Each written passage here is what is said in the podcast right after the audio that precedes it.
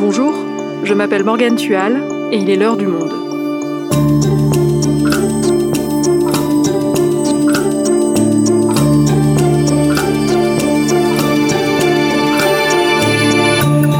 Aujourd'hui, retour sur l'affaire des sous-marins australiens qui a déclenché une crise diplomatique entre d'un côté la France et de l'autre l'Australie et les États-Unis.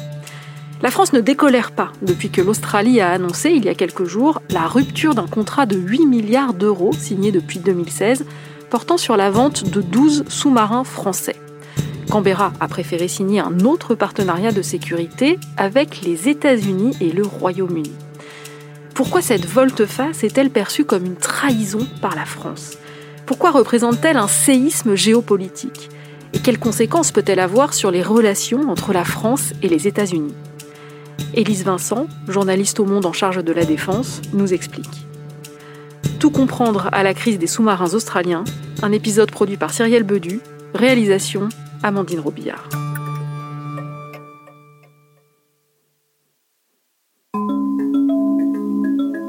Nous sommes le 15 septembre à Canberra, la capitale australienne. Le Premier ministre australien, Scott Morrison, se tient dans une petite salle devant d'épais rideaux bleu marine. À son pupitre, il affiche un grand sourire. À sa droite, un grand écran sur lequel apparaît Boris Johnson, le Premier ministre britannique, en direct de Londres. Il arbore le même sourire. À sa gauche, un autre grand écran. Avec quelques secondes de retard, on y voit s'avancer Joe Biden, le président des États-Unis, en direct de Washington. Scott Morrison prend la parole. Bonjour d'Australie. Je suis très heureux d'accueillir deux grands amis de la liberté et de l'Australie, le Premier ministre Johnson et le président Biden. Aujourd'hui, nous lançons un partenariat pour unir nos nations. Ce partenariat est bâti sur les bases solides d'une véritable confiance. Lors de cette conférence de presse à distance, Scott Morrison annonce qu'un partenariat de sécurité, baptisé AUKUS, a été conclu entre Canberra, Washington et Londres. Ce partenariat implique notamment la fourniture de sous-marins à l'Australie. La première initiative d'AUKUS sera de livrer des sous-marins nucléaires d'attaque à l'Australie. Nous avons l'intention de construire ces sous-marins dans la ville d'Adélaïde, en Australie, en étroite collaboration avec le Royaume-Uni et les États-Unis. À l'autre bout du monde, en France, tout l'exécutif fulmine. Car en signant cette alliance, l'Australie brise, sans préavis, un énorme contrat avec la France qui était censé lui fournir 12 sous-marins. Deux jours plus tard, sur France 2, Jean-Yves Le Drian, le ministre des Affaires étrangères, affiche sa colère. Il y a eu euh, mensonge, il y a eu duplicité, il y a eu rupture majeure de confiance, il y a eu mépris. Donc ça ne va pas entre nous, ça veut dire qu'il y a crise. Comment en est-on arrivé là?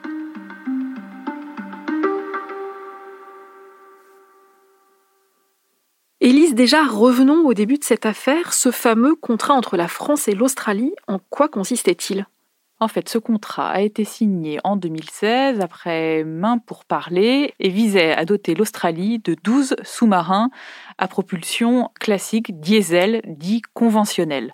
L'Australie n'avait pas cette capacité jusqu'à présent, donc c'était un vrai pas important pour eux. Et le montant de ce contrat était autour de 8 milliards pour la France et de l'enveloppe globale autour de 30 milliards d'euros. Ce contrat a aussi fait l'objet d'un appel d'offres en bonne et due forme, et la France n'était pas la seule puissance sur les rangs. Par exemple, il y avait l'Allemagne aussi qui a perdu au jeu. Et la France a remporté donc euh, le contrat euh, à ce moment-là en 2016. Alors après, évidemment, comme tous ces types de contrats, c'est des choses qui peuvent mettre énormément de temps à se mettre en œuvre. Il y a souvent plusieurs phases, avec euh, même plusieurs, euh, entre guillemets, euh, contrats intermédiaires. On signe des accords au fil du temps. Et de toute façon, la livraison de ces sous-marins n'était pas prévue avant l'horizon 2030 et devait s'étaler jusqu'en 2040. Donc c'était un programme très long, mais comme l'est toujours ce type de contrat avoir des sous-marins, c'est vraiment quelque chose qui vous permet d'être particulièrement euh, discret et furtif sous l'eau et surtout effectivement de entre guillemets d'aller pouvoir espionner votre ennemi au plus près de manière extrêmement discrète et c'est une capacité que très peu d'armées au monde ont. Et pourquoi est-ce que c'était aussi important pour l'Australie d'avoir ces sous-marins? Alors il y a plusieurs raisons à cela qui sont officiellement avancées. La première, c'est, selon le Premier ministre australien Scott Morrison, la montée des tensions avec la Chine. Le fait est que ces dernières années, effectivement, la Chine est devenue de plus en plus agressive, notamment en termes économiques, en menant des mesures de rétorsion vis-à-vis de l'Australie, par exemple sur euh, les questions euh, d'exportation de charbon, de vin, qui ont eu des gros impacts euh, sur l'économie australienne. Et la deuxième raison qui a été avancée par les Australiens, c'est que pour contrer cette montée en puissance de la Chine, il leur faut une capacité technique supérieure aux sous-marins que la France leur vendait. C'est pas tant une question de carlingue de sous-marins que de moteurs qu'on met dedans. Et les Français donc vendaient des sous-marins avec des moteurs à propulsion diesel, dit conventionnel, alors que là, les Australiens veulent se doter d'une capacité de sous-marin avec des propulsions nucléaires, ce qui change tout, et notamment ça a des impacts sur la capacité de ces sous-marins à naviguer plus longtemps, plus loin et de manière beaucoup plus discrète. Parce qu'avec un sous-marin à moteur diesel, en fait, à un moment, vous êtes quelque part obligé de remonter à la surface et d'aller à la pompe, pour le dire euh, simplement. Et ça, évidemment, ça vous rend beaucoup plus visible vis-à-vis de votre ennemi. Tout ça dans un contexte où l'armée chinoise monte en capacité à vitesse grand V ces dernières années. Les Australiens disent, nous, il nous fallait une capacité supérieure à ce que nous proposaient les Français. C'est leur argument. Et cette rupture de contrat, comment les Français l'ont appris? Alors, selon leur euh, récit, qui peut euh, encore être amené à bouger, hein, on ne sait jamais, ils disent qu'ils ont, en réalité, qu'il y avait des signes avant-coureurs depuis, en gros, depuis l'été.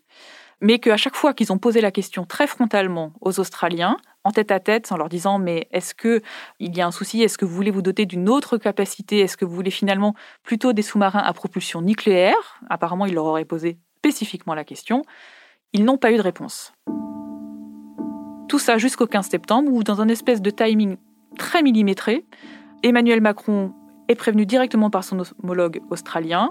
Et à quelques minutes d'écart, même chose pour Florence Paris, la ministre des Armées, même chose pour Jean-Yves Le Drian, le ministre des Affaires étrangères. Tout ça se fait très très vite dans des temps très serrés et c'est ce qui conduit aussi au gros malaise aujourd'hui. C'est que euh, les Français ont le sentiment que tout ça a été prévu depuis longtemps, en tout cas avec euh, quelque chose de savamment orchestré. Et on a pu entendre la colère de Jean-Yves Le Drian, le ministre des Affaires étrangères, après cette annonce. Pourquoi ça génère autant d'émotions, des mots aussi durs? Est-ce que c'est à cause de l'argent qui était en jeu?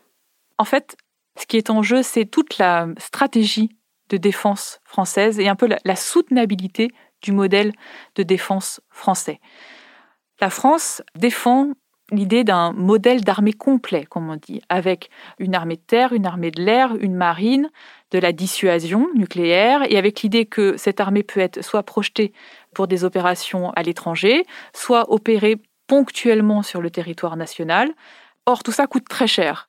Et pour financer tout ça, depuis dix ans, l'idée a été de vraiment nouer de gros contrats à l'export, donc de développer les exportations d'armement, autour de ces grands contrats, par exemple qui peuvent constituer donc la vente de sous-marins, mais aussi la vente de rafales, d'avions de chasse, on construisait tout un tas de partenariats de sécurité stratégique, d'influence. Et tout ça permettait en partie de financer le modèle de défense français. Et dans le cas de la zone Indo-Pacifique, l'idée c'était que le contrat de sous-marin permettait à la France de se positionner de manière forte dans la zone Indo-Pacifique, qui est en fait quand même loin, très loin de la métropole, et d'avoir un ancrage important pour défendre notamment ces territoires d'outre-mer. Alors c'est quoi les enjeux pour la France dans cette zone? En fait, la France, en Indo-Pacifique, est présente essentiellement par ces territoires d'outre-mer, que sont la Nouvelle-Calédonie, la Polynésie française et Wallis et Futuna. Ce sont de petits territoires, mais ils ont autour d'eux des zones maritimes importantes et notamment ce qu'on appelle les zones économiques exclusives, qui sont en fait des territoires marins et qui garantissent à la France la possibilité d'exploiter les ressources dans ces zones, ou pas. En tout cas, de les protéger, si jamais d'autres puissances voulaient, par exemple, faire de la pêche intensive dans ces zones. Et donc, évidemment, que pour protéger ces territoires qui sont très loin d'elles, il a fallu qu'elle réfléchisse à une stratégie, une stratégie qu'on appelle Indo-Pacifique et qui d'ailleurs avait été lancée en grande pompe en 2018 depuis une base marine australienne. Et pourquoi la France a-t-elle besoin de l'Australie pour protéger ses zones économiques exclusives? Eh bien parce que l'Australie, c'est une très grande île sur laquelle potentiellement il peut y avoir des points d'appui, comme on dit, des bases maritimes ou euh, des bases terrestre. Et à partir de là, la France peut venir euh, soit se ravitailler, soit faire escale, soit euh, projeter des hommes. Après, l'autre intérêt, il est plus géopolitique, c'est que la France cherche dans cette zone à développer ce qu'on appelle une forme de troisième voie, c'est-à-dire pouvoir trouver des alliés sur qui s'appuyer pour ne pas se retrouver pris entre guillemets en sandwich entre euh, les tensions sino-américaines et pouvoir développer une politique un peu plus souple qui, euh, en tout cas, c'est la, façon dont ils la vendent, permettre de ne pas aller trop vite à la confrontation. En réalité, ça, ça a un héritage historique très ancien hein, qui vient euh, du général de Gaulle, de la suite de la Seconde Guerre mondiale et au moment où la, guerre froide euh, arrive, où effectivement on a toujours essayé de défendre une ligne euh, qui permette de ne pas basculer soit du côté soviétique, soit du côté américain. Donc ça, ça vient de loin et ça se transposait notamment en Indo-Pacifique. Et maintenant que l'Australie a rompu son contrat, toute cette stratégie tombe à l'eau en partie, parce que donc l'Australie était vraiment euh, un peu l'épine dorsale de notre stratégie indo-pacifique, parce que c'était un pays qui jusqu'à présent essayait, comme la France, d'avoir une position intermédiaire entre la Chine et les États-Unis, et de ne pas vraiment choisir son camp. Mais en annonçant ce partenariat dit AUKUS avec euh, le Royaume-Uni et les États-Unis, là, clairement, l'Australie choisit son camp. Et cela risque mécaniquement de la rendre plus euh, vulnérable ou du moins plus exposée à une éventuelle riposte euh, chinoise s'il y avait euh, une escalade importante des tensions dans la région. Mais alors qu'est-ce que les États-Unis ont à offrir que la France n'a pas? Parce que la France, elle sait elle aussi fabriquer des sous-marins nucléaires. En fait, tout ce qui se joue dans cette histoire, c'est effectivement au-delà des contrats.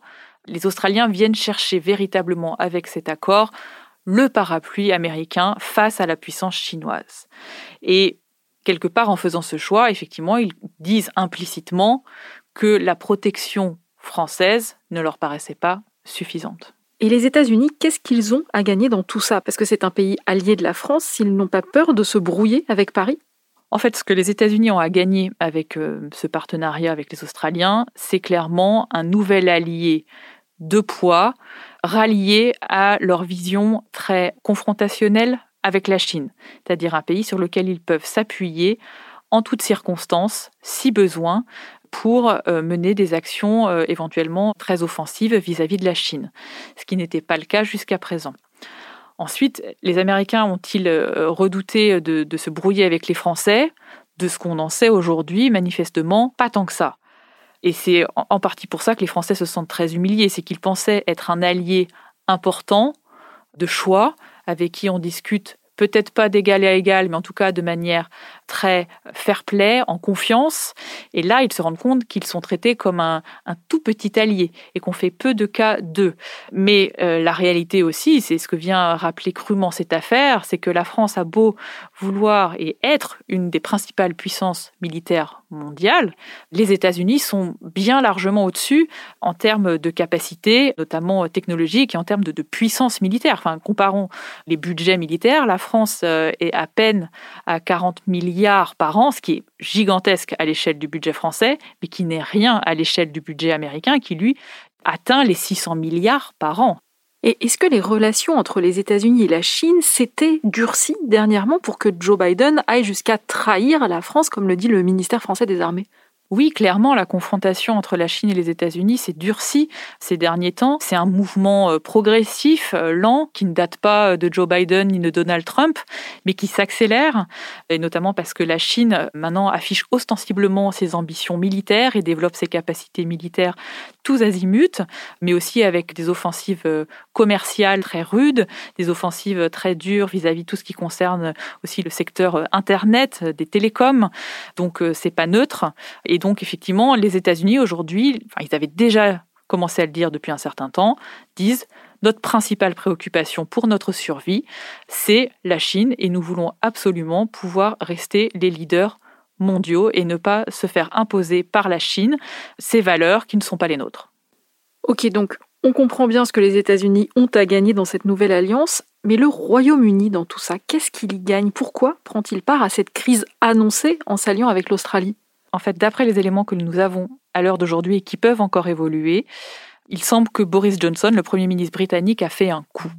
En mars, les Britanniques ont publié leur euh, livre de la défense à eux. Et dans ce livre de la défense, ils euh, défendaient très fortement l'idée de eux aussi être une puissance de l'Indo-Pacifique. Et ils défendaient le, le, concept de Global Britain, comme on a pu l'écrire régulièrement mais il ne précisait pas exactement comment il voulait s'y prendre. Et les Français euh, avaient regardé cette initiative il y a quelques mois un peu comme euh, quelque chose d'un peu culotté, en disant mais de toute façon les ambitions britanniques sont, sont très illusoires, ils n'ont pas du tout les moyens de leurs ambitions. Donc, en s'associant avec l'Australie dans ce nouveau partenariat avec les États-Unis, effectivement, ça leur permet d'un coup de dire aux Français, mais regardez, en fait, si, on a les moyens de nos ambitions.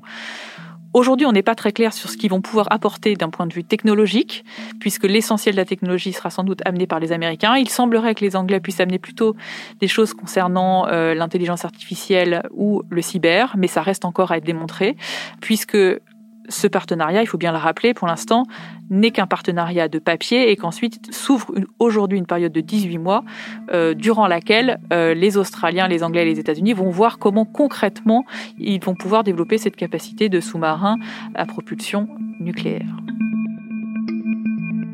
Alors depuis le 15 septembre, Boris Johnson euh, a bien tenté de calmer le jeu, hein, comme euh, l'ont tenté aussi de le faire euh, les États-Unis. Mais clairement, la France aujourd'hui est vraiment sur la réserve, sur la défensive, et les relations sont glaciales, voire gelées. Et concrètement, au-delà de la colère affichée, comment réagit la France à toute cette affaire? Alors aujourd'hui, les autorités françaises ne disent pas exactement ce qu'elles vont faire à l'avenir. Par contre, elles ont envoyé un signal fort qui est le rappel des deux ambassadeurs, l'ambassadeur aux États-Unis et l'ambassadeur français qui était en Australie. Et en ce qui concerne en tout cas les États-Unis, c'est clairement une première. Donc c'est un moyen un peu d'envoyer euh, ce que les anglo-saxons appellent un, wake-up call euh, aux États-Unis en leur disant là, vous avez franchi une ligne rouge. Ensuite, il faut voir si tout ça va durer, puisqu'évidemment le rapport de force, comme on le décrivait un peu plus tôt, euh, est limité, que les Français ont quand même peu de marge de manœuvre vis-à-vis euh, des États-Unis. Alors, euh, vont-ils vouloir envoyer des signaux, par exemple, euh, au sein de l'OTAN? Voilà, en essayant de se mettre plus en retrait. Ce n'est pas dit. Il faut laisser un peu de temps au temps, mais ce qui est sûr, c'est que les relations risquent d'être compliquées, tendues pendant un moment. La confiance, en fait, c'est ça le vrai mot. La confiance est rompue. On a aussi entendu Jean-Yves Le Drian comparer Joe Biden à Donald Trump. Qu'est-ce qu'il sous-entend en faisant cette comparaison?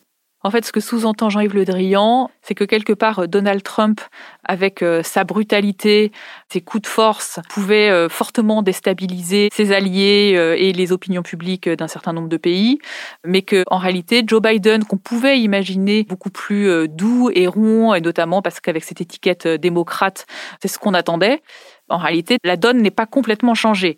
Mais ça, en réalité, ça fait un bout de temps qu'on l'a vu euh, émerger et que euh, Joe Biden euh, garde quand même des signes de continuité avec l'époque Trump, avec une forme aussi de, brutalité. Et là, clairement, voilà, ils n'ont pas pris de gants pour l'annonce de ce nouveau partenariat. Et typiquement, le retrait d'Afghanistan qui a eu lieu il y a à peine un mois, les alliés, notamment la France, pouvaient se dire, bon, c'est osé, c'est brutal, mais ça ne se reproduira pas. Là, ils ont compris avec cet épisode des sous-marins australiens qu'on était peut-être entré dans une nouvelle ère et que les choses pouvaient être amenées à se reproduire.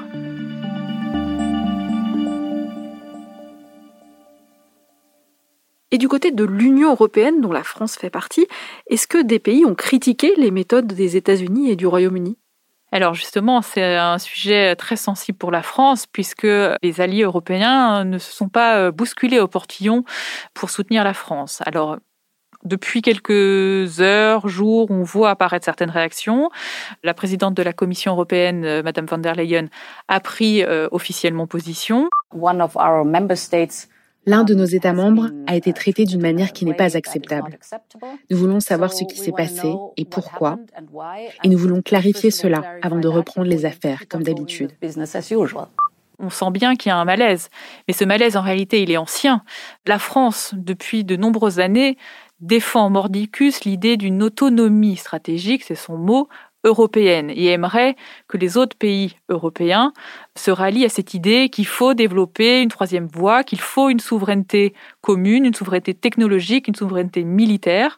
Mais les autres pays ont du mal à embrayer derrière tout ça, notamment parce qu'ils n'ont pas toujours les capacités financières et aussi parce qu'il y a toujours ce parapluie otanien. Il faut rappeler que 21 pays euh, de l'Union européenne font partie de l'OTAN et que du coup, il y a toujours ces hésitations entre les deux euh, parapluies et qu'aujourd'hui, souvent, pour un certain nombre de pays, le parapluie otanien, donc sous-entendu le parapluie américain, est peut-être plus rassurant, plus protecteur que euh, un potentiel parapluie européen qui reste encore à construire.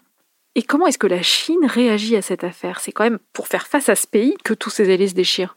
Eh bien, la Chine aujourd'hui a beau jeu de dire que les États-Unis euh, euh, ont mis le doigt dans un, engrenage et une escalade dangereuse des tensions, et que ce sont les États-Unis qui poussent à la confrontation et que eux, au contraire, sont beaucoup plus euh, pacifistes et ne veulent pas de cette confrontation.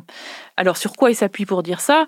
Ils s'appuient notamment sur un point très factuel, qui est que en ouvrant la porte à l'exportation de cette technologie nucléaire aux Australiens, les États-Unis violent quelque part le traité de non-prolifération qui date de 1970. Alors, ils n'en violent pas formellement le texte, mais au moins l'esprit.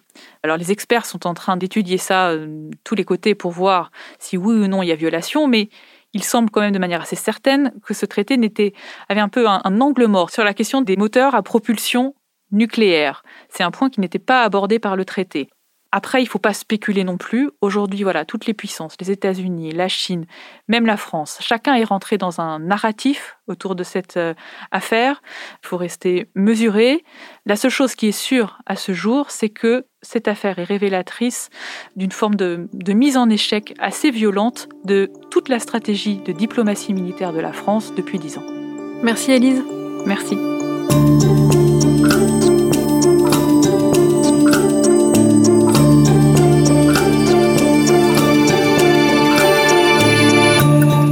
Notre enregistrement, Emmanuel Macron et Joe Biden se sont entretenus par téléphone mardi soir dans une tentative d'apaisement. À l'issue de cet appel, l'Élysée a annoncé dans un communiqué commun avec la Maison-Blanche que l'ambassadeur français retournerait la semaine prochaine à Washington. Si vous voulez en savoir plus, vous pouvez retrouver tous les articles concernant la crise des sous-marins australiens sur notre site lemonde.fr, rubrique diplomatie. C'est la fin de l'heure du monde, le podcast quotidien d'actualité proposé par le journal Le Monde et Spotify. Pour ne louper aucun épisode, vous pouvez vous abonner gratuitement au podcast sur Spotify ou nous retrouver chaque jour sur le site et l'application lemonde.fr. Et si vous avez des remarques, des suggestions ou des critiques, n'hésitez pas à nous envoyer un email l'heure du monde L'heure du monde est publiée tous les matins du lundi au vendredi. On se retrouve donc très vite. À bientôt.